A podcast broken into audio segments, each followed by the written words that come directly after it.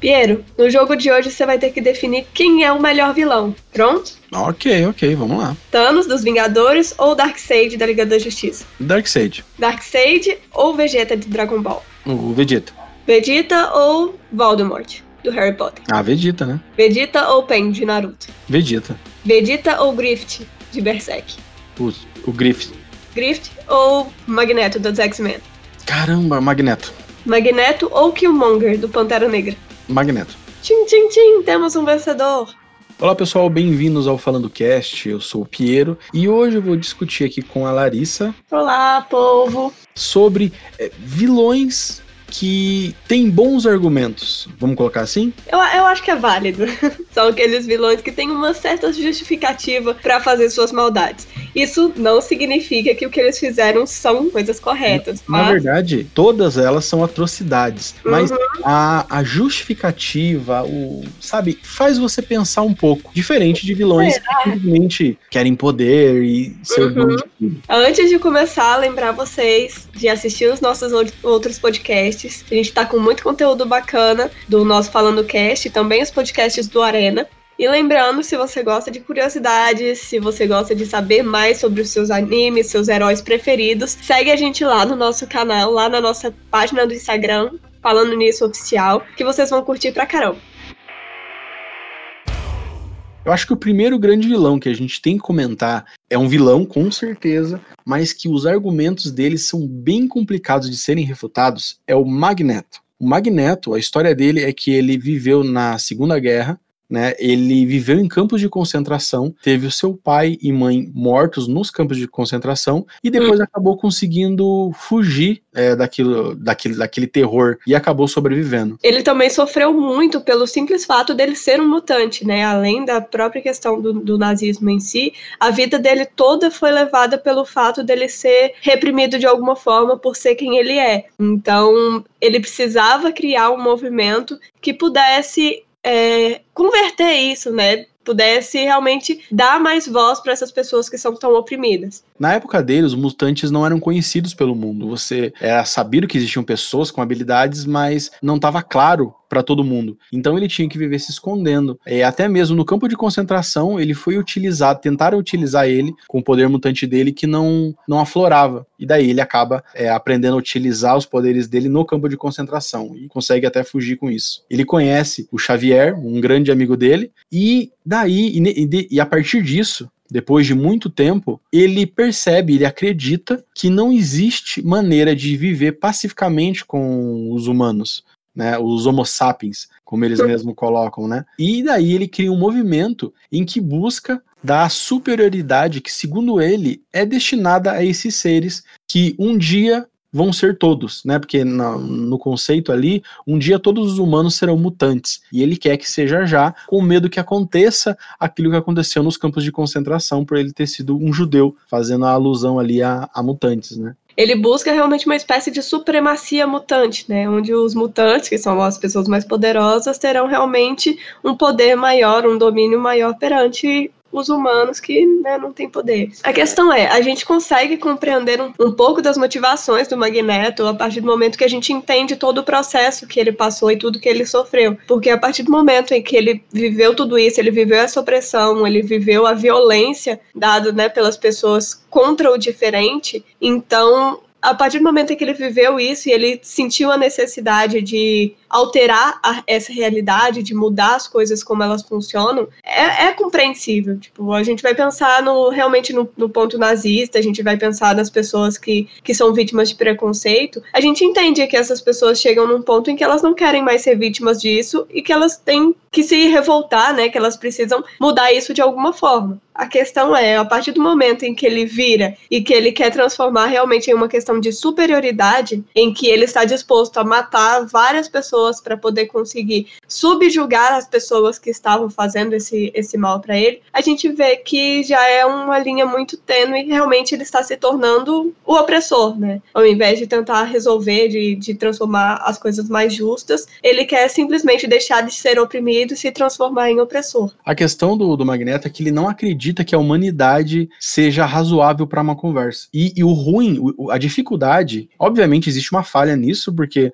não tem outro caminho senão a compreensão, a conversa, né? Às vezes se impor, obviamente, mas é, é, é convivendo que a resposta deveria surgir. Só que como ele sofreu muito, e, e, o, e, o, complicado é que isso foi algo que aconteceu de verdade na nossa realidade. Então é muito difícil a gente falar assim, não, o Magneto deveria compreender mais as pessoas. Ou ele... falar, nossa, não tem nada a ver, tipo, isso nunca aconteceria. Aconteceu. É, e, realidade. É, e é entendível ele não ter fé. Ele não tem fé que é que é possível a conversa, que é possível chegar no meio termo. Porque no, com ele, a questão nazista ali é que o povo judeu ele se rendeu. Ele baixou a cabeça. Não tinha por que realmente ter feito aqueles assassinatos, ter feito tudo o que aconteceu nos campos de concentração. É, até eu, eu, já vi reportagens históricas falando que esse foi o grande problema. Nunca passou pela cabeça de um povo, de pessoas, que depois que o povo é, aceita a rendição, eles iam torturar e matar daquela forma. Então foi algo assim surreal mesmo. E é esse o medo que ele tem. E esse medo faz ele ser extremamente agressivo, sabe? Ele falou assim: eu não vou dar chance de acontecer de novo. Eu vou tomar o poder antes que eu não tenha mais escolha. E, obviamente, ele comete atrocidades. Existem certos momentos que ele até tenta, ah, não, vou só criar o meu povo de um lado e vocês vivem no de vocês. Mas daí ele acaba se perdendo nisso e acaba realmente avançando e atacando. Né? Se, ele é um vilão, gente, não, não se iludam, não, sabe? De nenhuma maneira a gente está aqui defendendo o ponto de vista dele, porque ele é um radical. Assim Sim. como um terrorista acredita que está fazendo bem né? Só que é muito difícil argumentar com ele, porque os argumentos dele são, aspas, contundentes, e a falta de fé é apoiada por algo que realmente aconteceu. Então, tipo, eu já vi um discurso desse. Esse é o inimigo que você tem que ir lá e parar ele. Não dá para discutir. Não é como se não existissem argumentos, né, para enfrentar isso tudo, até porque se a gente realmente considerar as questões realmente práticas, o que ele está fazendo é realmente o que ele está abominando, né? É, é, entender que realmente ele está se tornando aquilo que ele está aquela aquele clichê, mas que ele está se transformando naquilo que ele está jurando combater. Mas existem algumas pessoas que realmente são extremistas e que a partir do momento em que é na cabeça delas essa é a única opção, não, é, não existe muito que, o que fazer, né? Elas não estão dispostas a mudar de ideia. Sim, sim. Não são argumentos que vão fazer aquilo mudar de ideia, já está decidido já, né? Uhum. Puxando o gancho ali com o Magneto, que a gente acabou de falar, vamos falar do Professor Xavier. Você pode estar me perguntando, Piero, mas o Professor Xavier não é um mocinho? Bem, para quem acompanha HQ, ele acaba se mostrando um vilão. Por quê? Porque ele acaba tomando algumas decisões, é, para quem conhece um pouquinho só sabe que o Xavier busca a igualdade entre os humanos e os mutantes. Ele é o oposto do, do Magneto. Do Magneto, que acredita, que não acredita na, na, na, capacidade deles se entenderem. O Xavier acredita que esse é o único caminho, humanos e mutantes trabalharem juntos. Mas na trajetória dele, para ele justificar, para ele conseguir fazer isso acontecer, ele fez muitas coisas erradas que ele acabou escondendo. Algumas delas, por exemplo, é, teve uma turma inteira de alunos dele que acabaram morrendo e ele apagou a mente dos colegas é, para poder não dizer que isso aconteceu, porque se aquilo acontecesse de verdade, é, a escola dele seria fechada. Ele, por exemplo, também conseguiu achar um mutante que ele utilizou para criar a sala de perigo, um mutante alienígena ali, para criar a sala do perigo, e escravizou ele por anos para poder conseguir construir o sonho dele. É, foram várias outras pequenas intervenções que ele fez e ele escondeu, ele manipulou pessoas com os poderes mentais dele, coisa que ele di dizia que não ia fazer, né? Tudo em prol desse sonho, que é um sonho muito bonito, mas será que vale por tudo que ele fez? É aquela coisa de que vários dos vilões eles seguem a linha maquiavélica, né? De que os fins justificam os meios. Então, para você conseguir uma coisa boa, para você conquistar a paz, para você conquistar a liberdade, para você conquistar a igualdade, não importa se você cometer algumas atrocidades no meio do caminho. Uhum. E é uhum. aí que está o perigo. Eu acho que o dele é o mais complicado, porque o sonho dele em si é um sonho bom. Diferente de, da maioria dos personagens que a gente vai falar aqui, que o próprio sonho dele é algo extremamente questionável, né, o do Magneto, por exemplo, ele queria a supremacia de um, de um povo porque ele acreditava que o outro povo, povo era mais cruel. Esse não, esse quer igualdade, mas os meios que ele fez foram extremamente cruéis. E ele traiu todo mundo, ele traiu o, o, o Ciclope, né? Todos os X-Men que acreditaram nele, sabe? Que confiaram nele várias coisas. Outros personagens que é, eram para ter morrido e acabam voltando e jogam isso na cara dele. É, então ele se torna um vilão, né? Mais para frente nas HQs, por causa disso. E cara, o dele eu acho que é o mais complexo, porque o sonho dele era muito bonito. Ele foi um líder, ele salvou muitas vidas. Sim. Mas a que preço? É, mas a questão é realmente essa. Ele não é o único herói realmente que segue essa linha. Existem alguns outros. Vilão, né? herói, não, né? Existem alguns outros vilões também que utilizam é, tem um, um, sonho bonito, tem um objetivo bonito de conseguir a igualdade, de conseguir né, é, a paz, ou o que quer que seja, mas que não se importa de realmente cometer coisas erradas no meio do caminho. E é isso que faz com que eles se mostrem realmente como vilões. São eu... pessoas que não se importam em matar, são pessoas eu... que não se importam em torturar, para realmente conquistar e chegar nesse objetivo. Eu acho que a gente pode considerar até anti-heróis. Os verdadeiros anti-heróis são assim. Né? Eles não se preocupam com o método, só com o fim. O, Só que. Vamos dar o exemplo do Justiceiro, que caso uhum. você saiba é um vilão, gente. É, é, é, exatamente esse conceito de anti-herói, né? Que usam meios não ortodoxos para é, conquistar pra um fim né, justos. Bom, né? Ah, quero a paz, a segurança, mas eu mato pessoas e faço o que eu tiver que fazer para. Mas, por exemplo, a gente vai chegar em vilões mesmo que a gente não pode nem considerar como anti-herói, porque ah, a proporção do mal que eles causaram é muito grande, que não uhum. dá nem pra tentar passar pano, né? Como que você vai passar pano e falar, ah, tipo, ele só bateu num cara pra, tipo, para conseguir prender ele ou para salvar alguém de um de um assalto ou de uhum. um assassinato, beleza. A gente dá aquela passada de pano, é coisa de herói, é HQ, é, beleza. É.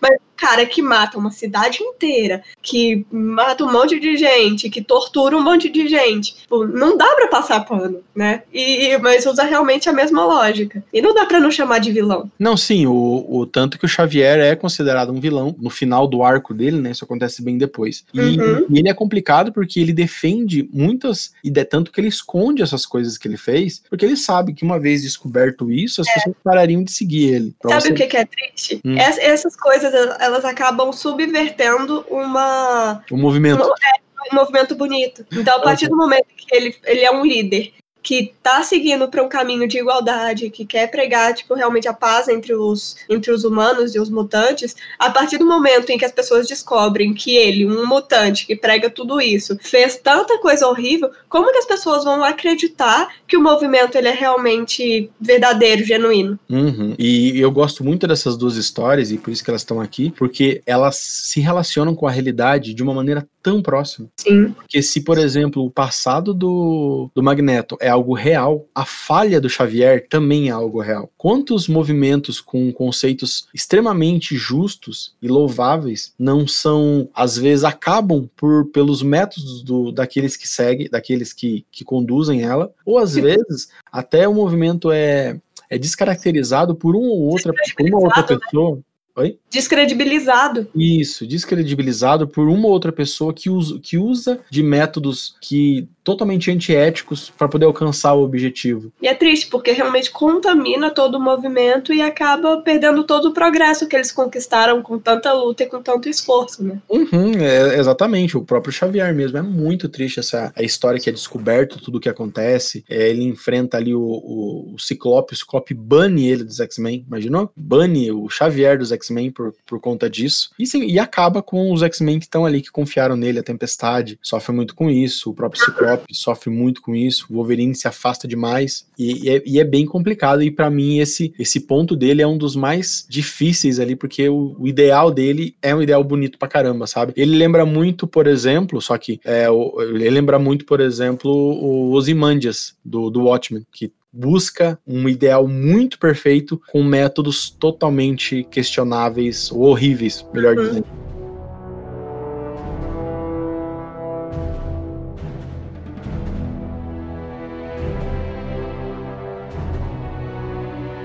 O outro vilão que a gente tem é da DC, é o vilão do Aquaman, o Orn. É, não do Aquaman, né? Da Liga da Justiça, que basicamente ele tem uma questão que é, é realmente faz você pensar. Porque ele pega a ponta, o óbvio, né? Que o, os seres humanos estão poluindo o planeta consequentemente o mar, que é muito mais do que a metade do planeta, estão destruindo. E chegou o momento de, do, de Atlantis dar um basta nisso. E De o inter- interessante é que eles não falam assim, vamos atacar a Terra e destruir tudo. Eles falam assim, ó, simplesmente não entrem mais no mar. E nós vamos atacar todo mundo que entrar no mar. Esse é o tipo de situação em que a gente realmente fica na dúvida de qual lado tá certo e qual lado tá errado. Porque se pensar que eles estão realmente defendendo, de certa forma, o que, entre aspas, é deles, né? É o gente- território deles. é o território deles, que é, a- que é o mar, que é a parte dos oceanos, e, e sabendo que realmente o que os humanos estão fazendo é uma coisa muito prejudicial. É uma coisa muito, muito agressiva e que prejudica tanto os atlantes, né, quanto os próprios humanos. Então, Só- eles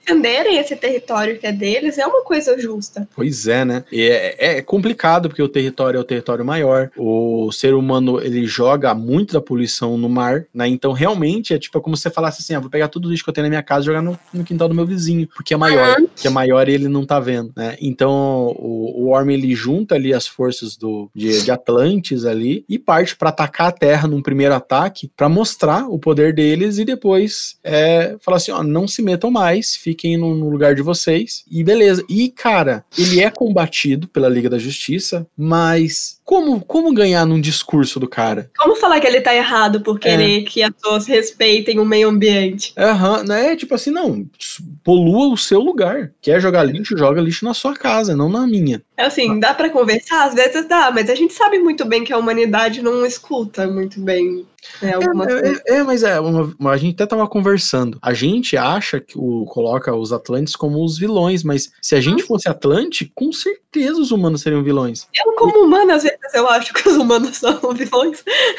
Aham, então esse é um plot que é bem complicado mesmo. Ele é bem complicado porque o discurso, o, o erro dos humanos, ele é muito grave. Ele é discutido até pelos humanos. Então, assim, o, o Orm, tipo, não tem como, óbvio, né? Óbvio, né? Nas a- animações, nas HQs, o, o Orm ele faz coisas é, terríveis e cruéis e tudo mais. Mas você entende que o, é, é- isso é mais pra demonificar o personagem, pra Hum, poder ter. pra pra gente O crédito dele da- do que o defendendo é uma coisa realmente. do que realmente o, a ação dele, a ideologia dele, sabe? Tipo, é bem, é bem complicado. Então ele é mais um desses personagens que você tem que pensar bastante pra poder se posicionar contra ou a favor. Não, não a favor, porque obviamente mata muitas pessoas. Todos os personagens que estão aqui, eles estão errados pelos métodos cruéis que eles, que É eles fazem. difícil defender algo, tipo, estabelecer uma guerra, né? A gente en- entende que ainda é um meio político, é uma forma de lidar com as coisas. Mas qualquer coisa que acaba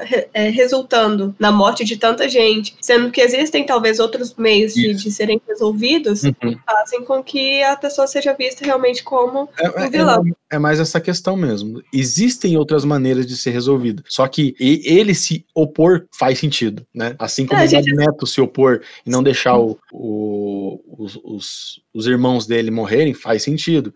O Magneto, o Xavier buscar a igualdade faz sentido. O problema é que o recurso utilizado é, foi extremo demais, sendo que existia outras possibilidades ali. Eu deveria, pelo menos, ter sido utilizado, né? Mas vamos combinar, né? Nesse caso, tanto o Orne quanto os humanos, eles estão no mesmo patamar de vilania. Talvez um pouco menos o Orne. Mas ele não deixa de ser um vilão.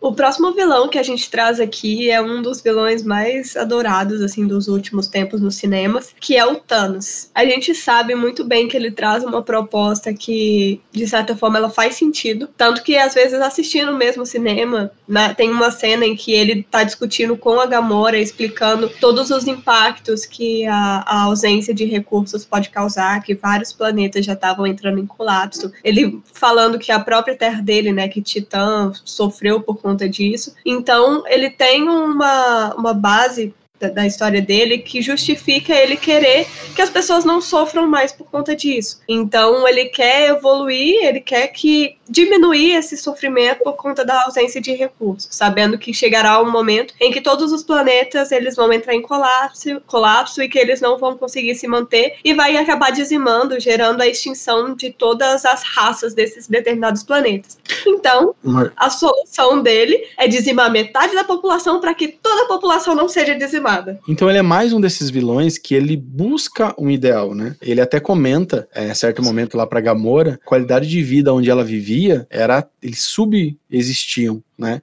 E com menos pessoas, eles poderiam viver muito melhor. Agora tinha fartura e tudo mais. O conceito dele é nobre, o ato dele é terrível, e eu, eu acho, minha, minha particularidade, eu, eu acho que o conceito dele não é muito correto, porque se a ideia é você diminuir pela metade os, os seres vivos, em algum momento, que não acredito que não demore muito, os seres vão voltar à mesma proporção, e daí o, o colapso, segundo que ele fala, vai voltar. E a ideia dele é não manter as joias do infinito. Então, sabe, teria um tempo que isso ia acontecer, sabe? Um tempo que eu acho que não ia demorar tanto assim. Né? Eu acho que ele entra num ponto, tipo assim, de que ele tá fazendo de certa forma que tá no alcance dele, mas sei lá, talvez esse, esse, o ponto é que existem várias outras formas dele poder lidar com isso. Tem é. até alguns filmes de que o pessoal fala, por que, que ao invés de diminuir a, a metade da população, ele não dobra a quantidade de recursos? É, ou, ou melhorasse, que eu acho que é o mais eficiente, melhorasse a tecnologia tecnologia de certos, dos planetas que têm dificuldade. Porque quando ele fala de recurso, a maioria das vezes é tecnologia aumenta recurso. Mas eu acho que ele não tá levando em conta a questão da, tipo assim, da questão da tecnologia como realmente uma solução, porque ele acabou matando metade do universo. Então ele matou metade, inclusive, de alguns planetas em que a, a tecnologia era avançada. E não tá levando isso como um, um fator em consideração, eu acho. Mas ele deveria levar, porque eu acredito que os, quanto menos tecnologia, mais dificuldade os seres têm, entende? Então ele poderia levar tecnologia a esses planetas, porque essa basicamente é a solução que vários dos seres que a gente vê nas HQs é, eles buscam, eles passam de planeta em planeta levando conhecimento para outros seres para que eles possam viver melhor. E, e cara, com a manopla do infinito, cara, ele poderia fazer isso muito fácil.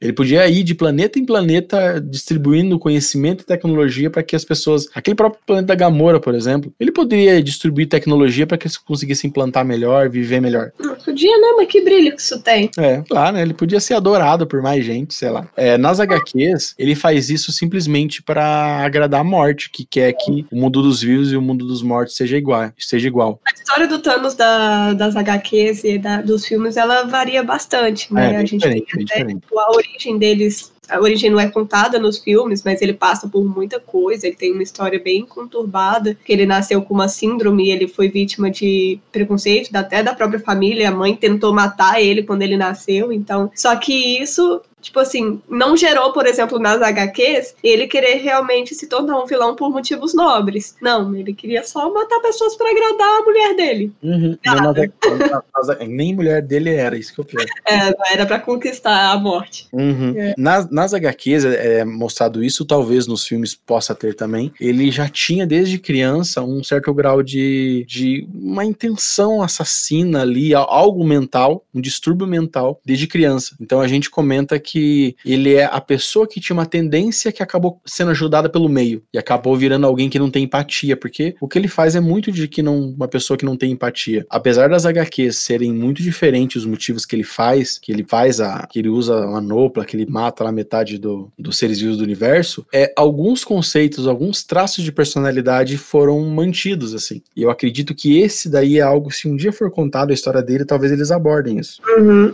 Queria colocar um alerta de spoiler que a gente vai contar um pouquinho da história de Shingeki no Kyojin. Não vamos muito pra frente, né? Não vamos passar. Quem assistiu até o começo ali da, da quarta temporada é, vai saber o que eu tô falando. Acredito que quem, quem olha Instagram também já vai saber. Vou tentar não dar spoilers é, pequenos, né? Só o contexto geral ali. O Eren, que é o nosso protagonista, que ele cresce com um imenso desejo de destruir os titãs que cercam as muralhas, que prendem todas as pessoas que, que vivem com ele ali nas muralhas, porque eles acabam assassinando o, a mãe dele e tudo mais. Ele promete destruir todas elas, só que um certo momento, lá pra frente, o ódio dele, o, o, ou melhor, o anseio dele pela liberdade fica tão grande que ele decide que ele vai atacar todas as pessoas fora que existem fora das muralhas e destruir elas para que as pessoas de dentro das, das muralhas sejam livres de verdade, para que ele seja livre de verdade e não seja atacado num futuro é, por outras pessoas que odeiam eles. Mais uma vez, a gente tem o conceito de um povo que vive oprimido de certa forma dentro das muralhas, então eles não podiam sair, a liberdade deles era cerceada, eles viviam com sempre o, o risco né, de ataque dos titãs, embora que realmente o perigo real aconteceu quando a muralha foi derrubada, né? Porque até então eles viviam em segurança